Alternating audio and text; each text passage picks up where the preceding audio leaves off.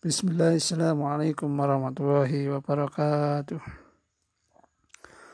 Alhamdulillahi alamin wa bihi nasta'inu ala umuri dunya wa din wa ala alihi wa sahbihi asma'in amma ba'd. Imani fidin rahimakumullah. Puji syukur kita haturkan kepada Allah Subhanahu wa taala yang masih melimpahkan rahmat dan nikmatnya kepada kita semua sehingga kita masih bisa bermuajahah mencari ilmu, menuntut ilmu yang mana ilmu Allah Subhanahu wa taala tidak akan pernah ada habisnya. Yang mana ilmu Allah sangat luas. Yang sehingga apabila kita uh, menuntut ilmu atau mencari ilmu, mempelajari ilmu Allah Subhanahu wa taala sampai kita dipanggil oleh Allah Subhanahu wa taala maka ilmu itu belum akan pernah habis kita pelajari. Ibn Fidin rahimakumullah.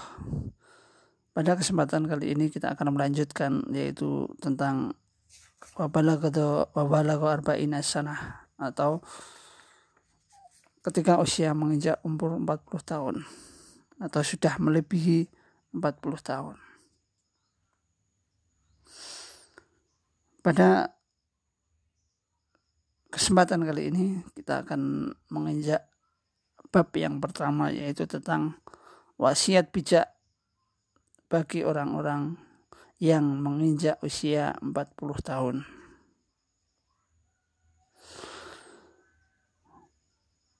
Apa sih yang harus kita lakukan ketika kita sudah menginjak umur 40 tahun?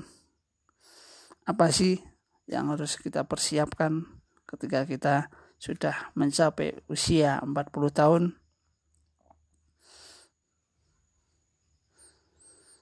Maka insya Allah pada kesempatan kali ini kita akan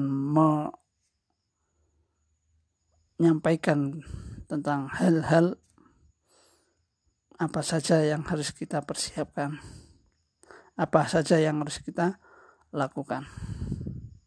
Di bab pertama ini yaitu tentang wasiat bijak bagi orang yang menginjak usia 40 tahun.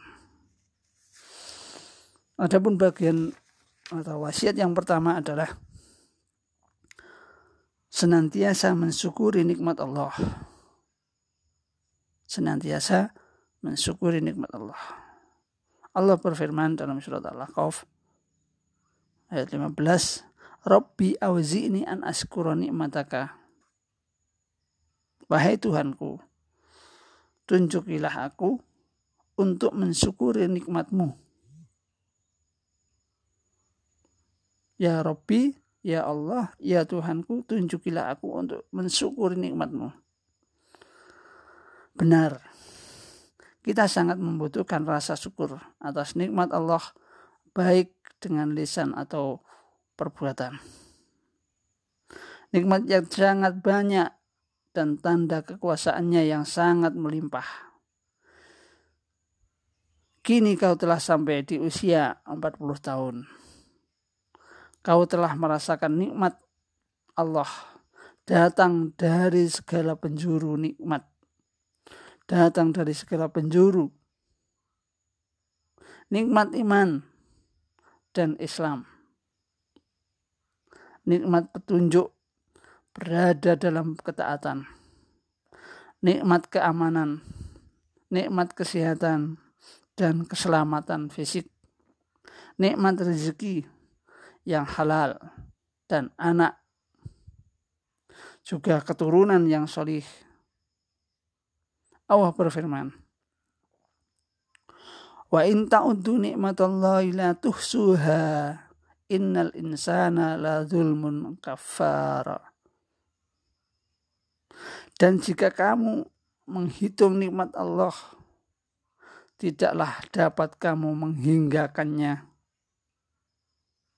Sesungguhnya manusia itu sangat zalim dan sangat mengingkari nikmat Allah tersebut dalam surat Ibrahim ayat 34. Sungguh, kau sangat membutuhkan doa kepada Allah. Semoga Allah memberi petunjuk untuk mensyukuri nikmatnya supaya kau tidak lupa atas nikmat supaya kau tidak lupa atas nikmat-nikmat tersebut atau pura-pura lupa. Perhatikanlah beberapa hal berikut ini. Yang pertama adalah mintalah kepada Allah dengan penuh kesungguhan dan harap semoga Dia Allah memberikan kepadamu ilham untuk bersyukur serta memberikan barokah atas anugerah yang diberikan kepadamu. Yang kedua, tidak ingatkah bahwa kau akan masa kecil dan kanak-kanakmu? Bagaimana keadaanmu waktu itu? Ini yang harus kita ingat. Yang kedua, ya. Jadi ingat masa kecil, bagaimana keadaan kita ketika kecil, bagaimana keadaan kita ketika kita masih kanak-kanak. Kemudian yang ketiga, perhatikanlah bayi yang baru lahir. Nah, kita ingat-ingat ketika bayi yang baru lahir, maka kau akan menyadari perbedaan yang mencolok antara kamu, antara engkau saat ini dan bayi tersebut. Renungkan nikmat-nikmat yang telah dilimpahkan Allah kepadamu hingga kau bisa sampai berusia 40 tahun. Jadi bayangkan, oh bayi. Ya, dulu bayi atau ini bayi. Dulu saya seperti ini. Sekarang saya sudah dewasa, sudah besar, sudah dewasa seperti ini sampai saya hingga 40 tahun. Itu termasuk karunia dan nikmat-nikmat Allah yang sekarang kita kita lupakan. Allah berfirman, Wallahu akhrajakum min butuni ummahatikum. Dan Allah mengeluarkan kamu dari perut ibumu. La ta'lamuna syai'an. Dalam keadaan kamu tidak mengetahui apa pun.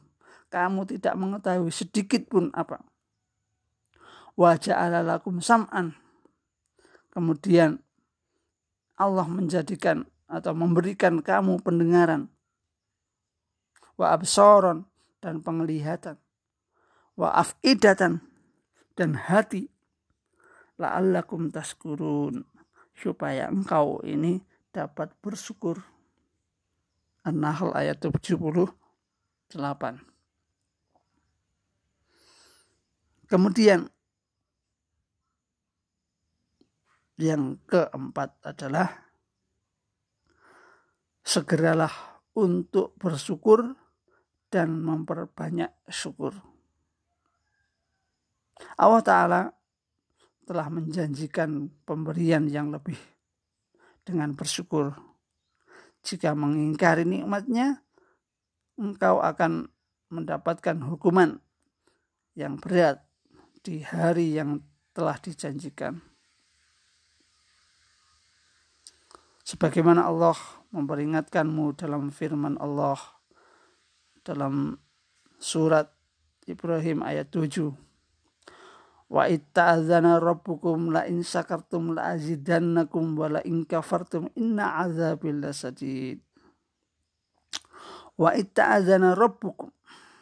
Dan ingatlah juga tatkala Tuhanmu memaklumkan atau mengiklankan La in syakartum sesungguhnya jika kamu bersyukur la azidannakum pasti kami akan menambah nikmat kepadamu.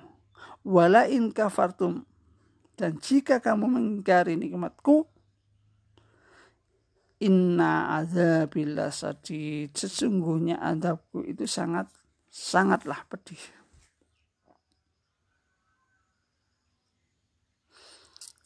Allah yang Maha Agung dan mulia telah memerintahkanmu untuk bersyukur padahal padahal dia tidak membutuhkanmu dan ibadahmu. Jadi Allah itu tidak membutuhkan ibadah kita. Allah itu tidak membutuhkan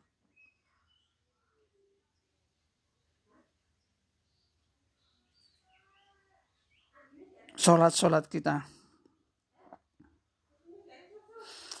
Akan tetapi manfaat dari syukur itu kembali kepada diri kita sendiri. Tidakkah hal itu menjadi pelajaran yang sangat berarti bagi kita? Wa man yashkur fa inna ma yashkuru li nafsi wa man kafara fa inna allaha ghaniyun hamid.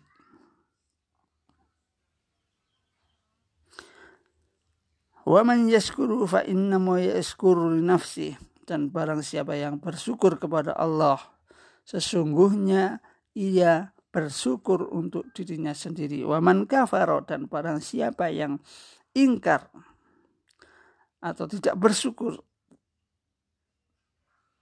fa inna waha ghaniyun hamid. Sesungguhnya Allah itu maha kaya lagi maha terpuji. Surat Luqman ayat 12 Kemudian Allah juga menegaskan dalam surat Az-Zumar ayat 7 In takfuru fa inna waha ghaniyun ankum. Jika kalian kafir, sesungguhnya Allah tidak memerlukan iman kalian dan dia tidak meridhoi kekafiran bagi hambanya. In takfuru fa inna wa ghaniyun ankum wa la yarda li ibadihil kufra.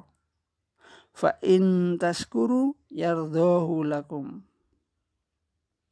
saya ulangi jika kalian kafir sesungguhnya Allah tidak memerlukan iman. Tidak memerlukan iman kalian. Dan dia tidak meridhoi kekafiran bagi hambanya. Dan jika kalian bersyukur niscaya dia meridhoi bagi kalian kesyukuran kalian itu. Kemudian yang kelima adalah berdoalah kepada Allah dengan penuh kesungguhan agar senantiasa menolongmu dalam bersyukur dan mengilhamimu kepada perbuatan tersebut. Berdoalah kepada Allah dengan penuh kesungguhan. Jadi ketika kita berdoa itu harus sangat sangat dengan sungguh-sungguh. Sebagaimana firmannya Allah dalam surat Al-Aqaf ayat 15 yang kita selalu bahas di awal atau yang kita baca di awal Rabbi awzi'ni an askura ni'mataka allati an'amta alayya wa ala walidayya. Ya Tuhanku, tunjukilah aku untuk mensyukuri nikmatmu yang telah engkau berikan kepadaku dan ibu bapakku. Kemudian yang keenam, ketahuilah bahwa salah satu doa Nabi SAW yang sering beliau panjatkan adalah Allahumma inni ala zikrika wa syukrika wa husni ibadatik.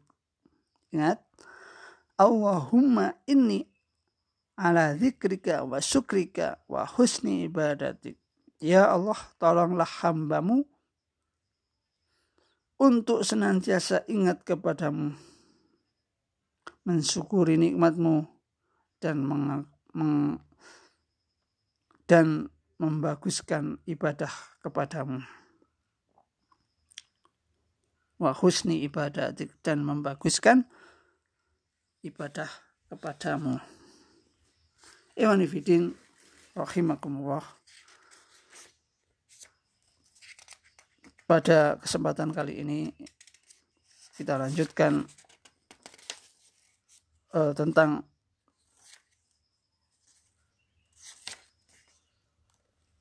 apa yang harus kita lakukan. Di antaranya adalah dengan kita selalu bersungguh-sungguh dan berdoa kepada Allah Subhanahu wa taala dan beribadah dengan sungguh-sungguh. Di antara doa beliau yang lain, Allahumma ini a'udzubika min zawali nikmatika wa fujaati nakmatika wa tajawwa wa wa wa tahawuli afiyatika wa jami'u syuhtika Ya Allah, aku berlindung kepadamu dari hilangnya nikmatmu, datangnya siksamu yang tiba-tiba, perginya panjang, perginya penjagaanmu, dan dari semua perbuatan yang mendatangkan kebencianmu.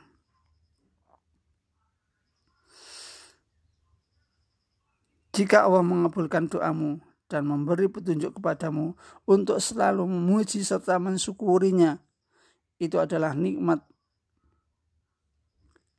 Itu adalah nikmat lain yang harus disyukuri. Bila syukur itu atas nikmat Allah adalah nikmat lain atas diriku, atas diri kita. Nikmat itu dan semacamnya harus disyukuri.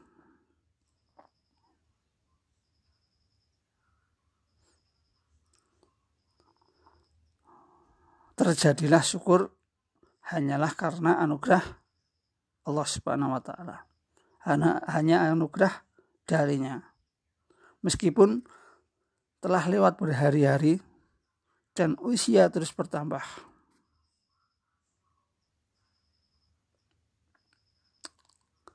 Yang terakhir adalah tidak bisa disangkal bahwa jiwa yang memerintahkan kepada keburukan, bisikan setan, dan godaan dunia merupakan faktor yang memalingkan serta menghalangi seorang hamba untuk mensyukuri sang pemberi nikmat. Menggoda manusia untuk melakukan maksiat dan memalingkan dari ketaatan kepada Allah. Inilah sebenarnya letak ujian dalam kehidupan. Allah berfirman, Inna hadainahu sabila imma sakiron wa imma kafuro. Sesungguhnya kami telah menunjukinya jalan yang lurus. Ada yang bersyukur dan ada pula yang kafir. Surat Al-Insan ayat 3. Allah telah menciptakanmu dalam keadaan beriman. Maka janganlah kau hapus fitrah ini karena akan membawamu kepada kesesatan. Janganlah kau balas nikmat yang sangat banyak ini dengan mengingkar dengan mengingkari. Karena bisa menjadi apa? Bisa menjadikanmu celaka dan sengsara. Allah berfirman dalam surat Toha 124 sampai 126 Waman a'radu an dzikri fa inna lahu ma'isyatan danka wa nahsuruhu yaumal qiyamati a'ma. Qala rabbi lima tasar lima hasartani a'ma wa qad kuntu basira qala kadzalika atatka ayatuna fanasitaha wa kadzalikal yaumu tunsa kita akhiri uh, episode kali ini dengan sebuah ayat yaitu ayat dari surat Ad-Duha ayat 124 dan 126 dengan arti dan siapa berpaling dari peringatanku sesungguhnya baginya penghidupan yang sempit dan kami akan menghimpunkannya pada hari kiamat dalam keadaan buta. Berkatalah dia, "Ya Tuhanku, mengapa engkau menghimpunku aku menghimpunkanku dalam keadaan buta? Padahal aku dahulunya adalah seorang yang melihat." Allah berfirman, "Demikianlah telah datang kepadamu ayat-ayat kami, maka kamu melupakannya." Dan begitu pula pada hari ini kamu pun dilupakan. Iman Divindin rahimakumullah. Mungkin banyak sekali pelajaran-pelajaran yang bisa kita ambil dari episode kali ini dan panjang episode kali ini mudah-mudahan bisa bermanfaat bagi diri saya pribadi dan bagi para pendengar umumnya. Dan insya Allah kita lanjutkan di episode berikutnya dengan pembahasan segera beramal soleh. Bila itu wadayah, wassalamualaikum warahmatullahi wabarakatuh. Assalamualaikum warahmatullahi wabarakatuh. إن الحمد لله نحمده ونستعينه ونستغفره ونعوذ بالله من شرور أنفسنا ومن سيئات أعمالنا من يهد الله فلا مضل له وما يضلل فلا هادي له إخواني في الدين رحمكم الله Pada kesempatan kali ini kita akan melanjutkan pembahasan kita yaitu Wabalako Arba'in Asrah. Kitab yang membahas tentang usia 40 tahun. Pada kesempatan kali ini kita sudah menyampai ke bab yang pertama yaitu pesan bijak bagi orang-orang yang sudah mencapai usia 40 tahun. Adapun Wasiat yang pertama adalah senantiasa mensyukuri nikmat Allah yang telah kita bahas di segmen sebelumnya. Adapun wasiat yang kedua adalah segera beramal soleh. Wa an a'mala solihan tardahu. Dan supaya aku dapat beramal soleh yang engkau ridhoi. Al-Ahqaf ayat 15. Ketika Allah memberikan karunia kepadamu berupa panjang umur hingga sampai di usia 40 tahun, kau sangat membutuhkan peningkatan semangat dalam beramal soleh. Hal itu supaya kau mendapat ridho Allah dan kehidupan yang baik di sisa usiamu. Kehidupan yang hanya didapatkan oleh orang-orang yang bertakwa. Allah berfirman, "Man amila solihan min dzakarin aw unsa wa huwa mu'minun falanuhniyannahu hayatan tayyibatan wala nukhrijannahum wala nuhyiyannahum ahrajahum bi ahsani ma kanu ya'malun."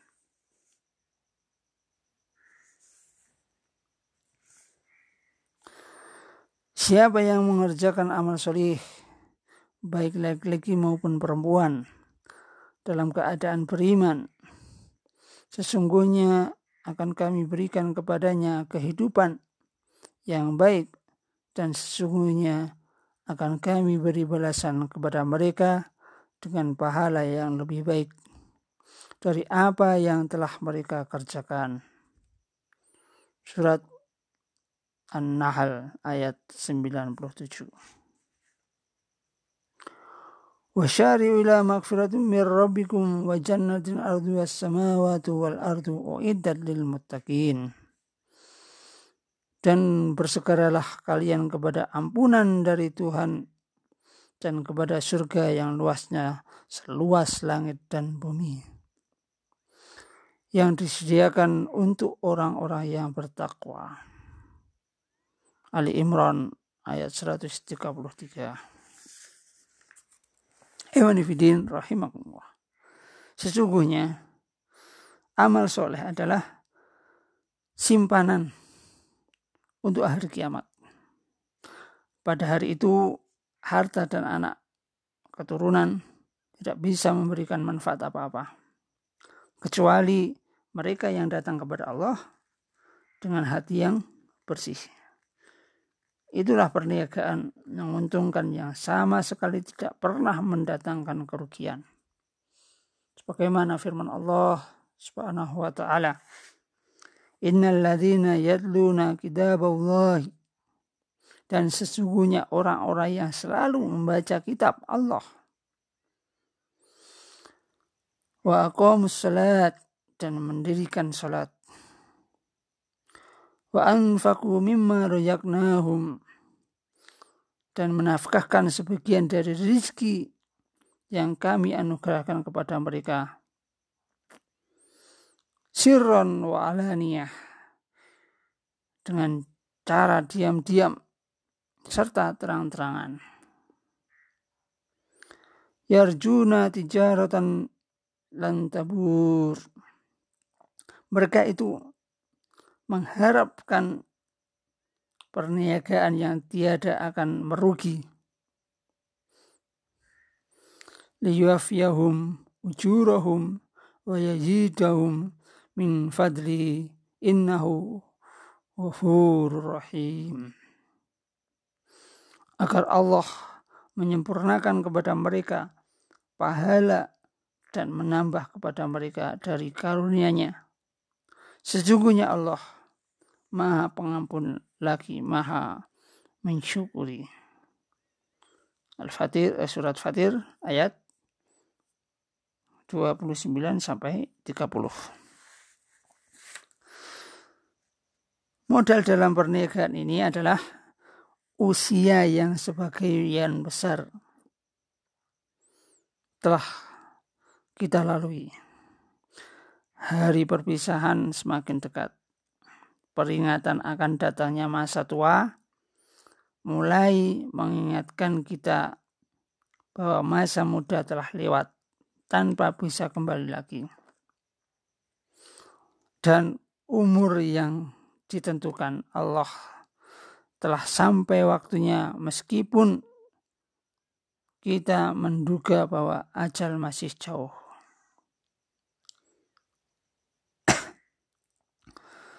Tidak maukah kita berhenti sejenak di pemberhentian usia 40 tahun?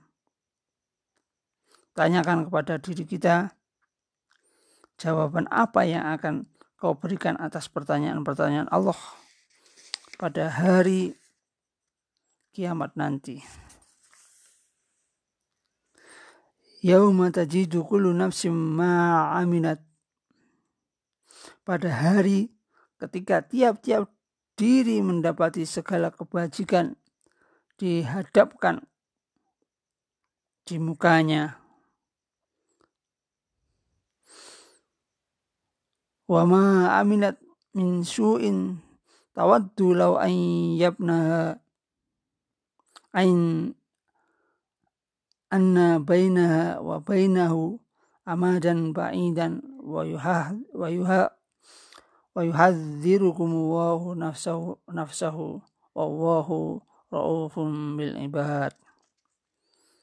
yaitu pada hari ketika tiap-tiap diri mendapati segala kebajikan di hadapan di mukanya begitu juga kejahatan yang telah dikerjakannya dia ingin kalau kiranya antara dia dengan hari itu ada masa yang jauh dan Allah memperingatkan kamu terhadap siksanya.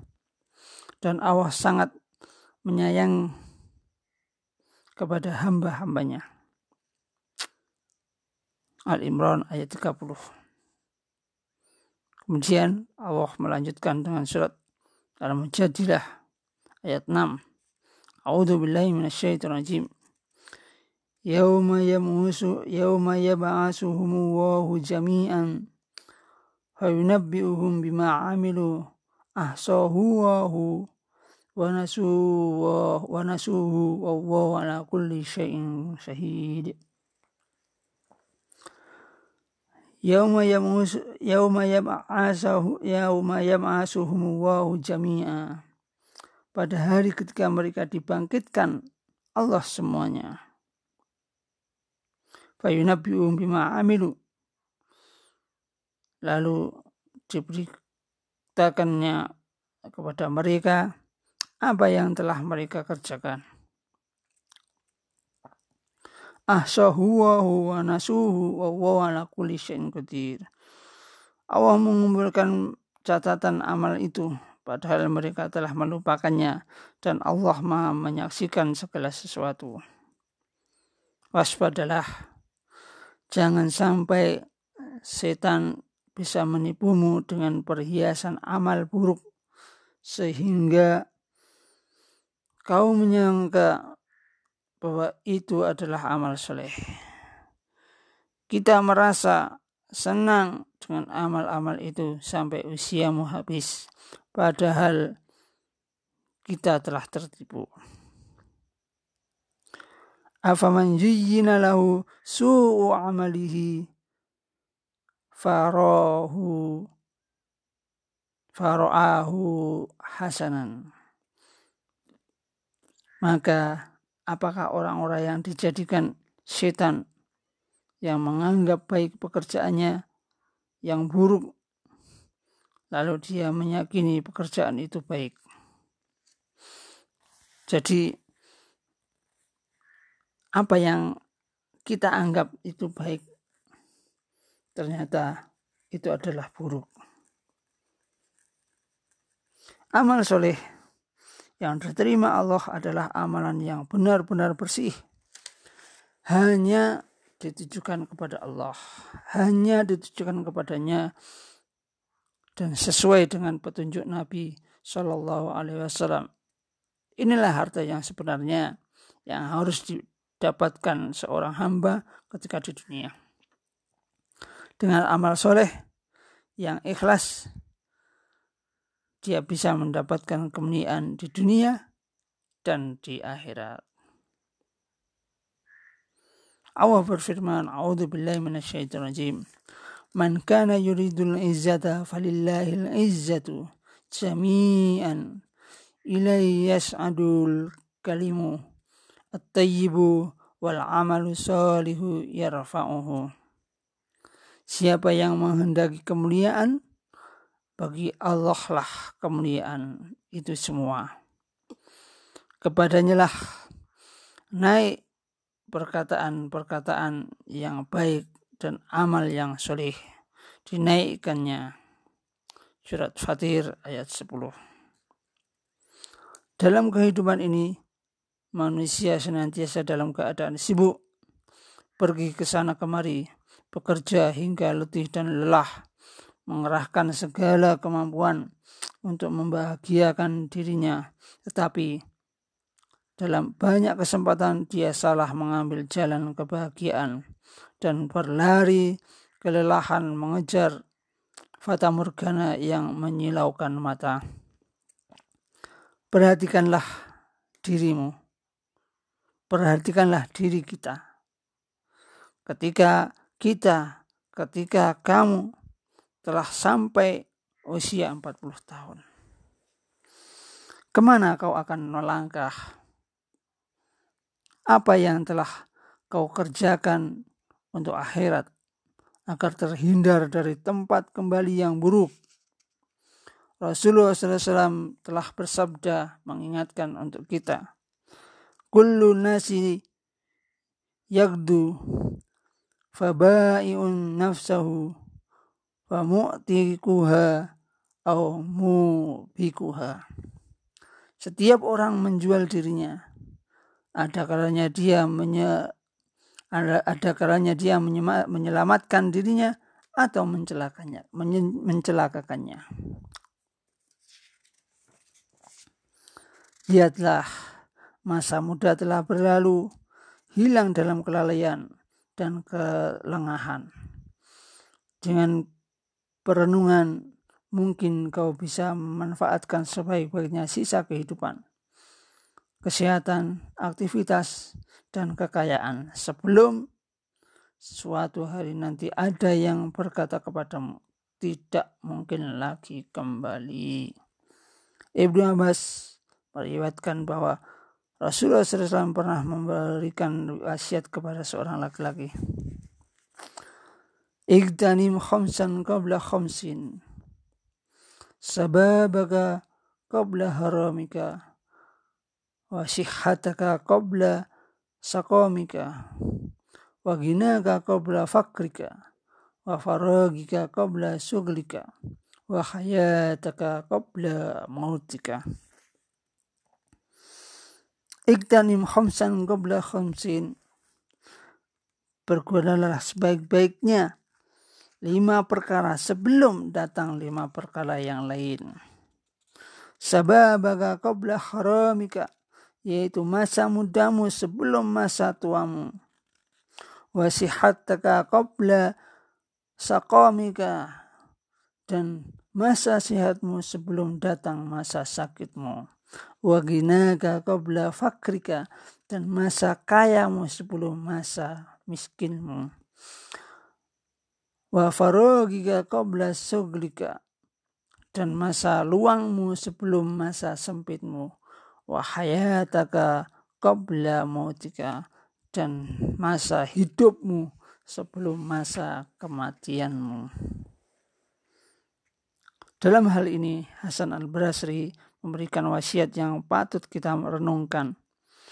Jauhilah sikap menunda-nunda. Karena kita hidup pada hari sekarang bukan hari esok. Jika hari esok adalah milikmu, jadikan hari esok itu seperti keadaanmu hari ini. Jika hari esok bukan milikmu, kau tidak akan menyesal atas apa yang telah dilalui pada hari ini. Ini di dalam kitab atau khatib al-Baghdadi Iqtida'ul ilmi wal amal.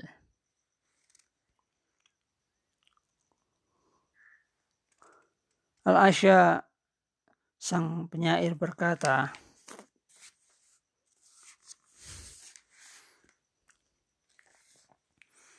Jika kau tidak membawa bekal ketakwaan, lalu kau berjumpa dengan orang yang berbekal takwa, kau akan menyesal karena tidak menjadi sepertinya, padahal mau telah menunggumu di setiap tempat. Wahai pemuda, janganlah kau menyangka bahwa ajal masih jauh. Jangan pula berpikiran bahwa usiamu masih panjang Berapa banyak pemuda yang mendahului orang tua rentah untuk menghadap Sang Pencipta. Carilah bekal di dunia untuk akhiratmu, karena kau tidak tahu jika malam telah datang, apakah kau akan hidup sampai esok pagi. Berapa banyak orang yang sehat mati tanpa sebab dan berapa banyak orang yang sakit tetap hidup sekian lama.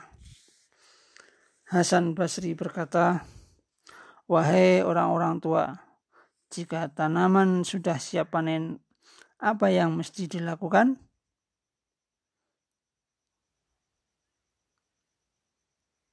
Saya ulangi, Hasan Basri berkata, Wahai orang-orang tua, jika tanaman sudah siap panen, apa yang mesti dilakukan?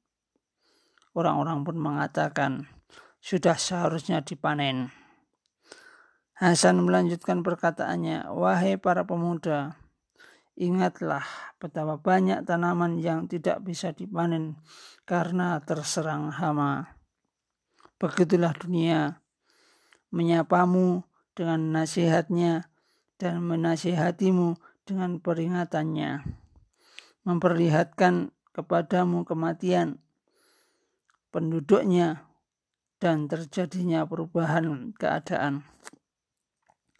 Dari keadaan sehat, kemudian sakit, dari masa tua berubah ke masa pikun, dari kaya menjadi miskin, dari keagungan menjadi kehinaan.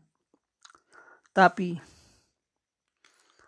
cinta dunia ialah membutakan dan menutup telinga kebanyakan manusia sehingga